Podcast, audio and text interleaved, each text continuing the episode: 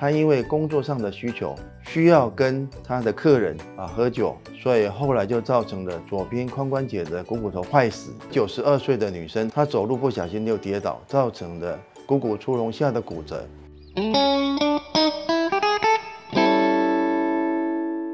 三分钟一节堂，让你更健康。我是骨科张英礼医师，今天要各位讲的是人工髋关节置换手术。那髋关节在什么地方呢？就是在我们的属膝部的地方。那哪些情况会造成髋关节退化？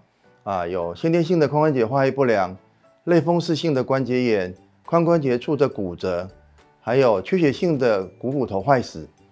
如果髋部严重疼痛及行动不便，经过 X 光的检查证实为髋关节退化，就可以考虑人工髋关节置换手术。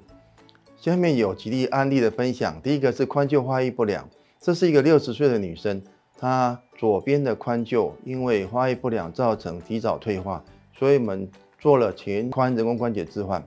那在六年后，她另外一侧也是因为啊过度的使用还有退化，所以我们也换了另外一侧的人工关节。那在这是一个九十二岁的女生，她因为害怕开刀，所以她右侧的髋臼本来就已经磨损了。结果呢，他走路不小心就跌倒，造成的股骨粗隆下的骨折。那这时候我们就直接给他换人工关节跟做骨折的处理。那现在术后恢复的还不错。那还有一个常见的门诊常见就是一个应酬喝酒太多造成的股骨头缺血性坏死啊。这是一个四十三岁的男性，他因为工作上的需求，需要跟他的客人啊喝酒。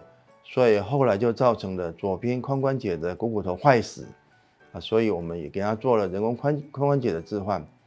那最好我们这个喝酒要适度，如果酗酒的话，很容易造成这种情况，所以建议各位大家啊不要做酗酒的习惯。那人工髋关节手术健保有几副吗？有，但仍然需要百分之十的部分负担，除非有相关的重大伤病才能够免除。啊，比如说类风湿性关节炎，它就是一个重大伤病，有相关，所以可以免除。那目前有比较好的耐磨跟不易脱臼的组件可以供选择，但是需要智慧。那人工髋关节的使用寿命如何呢？现在目前的技术比较材料科学比较进步，所以有耐磨的高碳钢内衬跟陶瓷头这样的组合，可以使用寿命达到二三十年以上。人工髋关节手术可以用微创手术吗？是不可以的，因为人工髋关节它的组件比较大，所以一般的内视镜手术只能用在脊椎、腹部啊，当然可以用髋关节的一些比较特殊的手术啊，可以用微创。那人工髋关节手术需要注意哪些呢？啊，第一个就是说我们一定要注意不可过度的负重，那看你使用的呃有没有骨髓，你如果有的话，当然可以啊，一天后比较不痛就可以负重。那如果使用那种骨头长进去的，就必须要保护到六周以上。那坐姿患侧的髋部不可以大于九十度，以免脱臼。那在躺坐的时候不可以啊盘腿，不可以翘二郎腿。那术后三个月不可以蹲下，以免脱臼。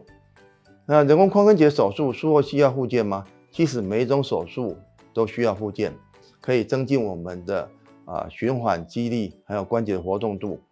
那术后可以做足部棒谱的运动、股四头肌的训练，然后助行器的行走训练、上下楼梯训练。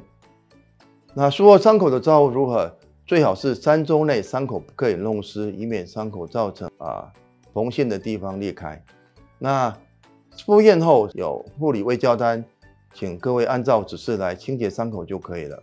那如果有用特殊的布料，那医师会特别跟你讲要怎么样照顾。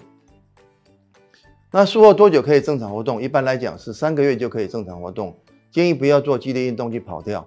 如果使用陶瓷内衬及陶瓷头的人工关节组件，最好不要跑跳。陶瓷是耐磨不耐撞。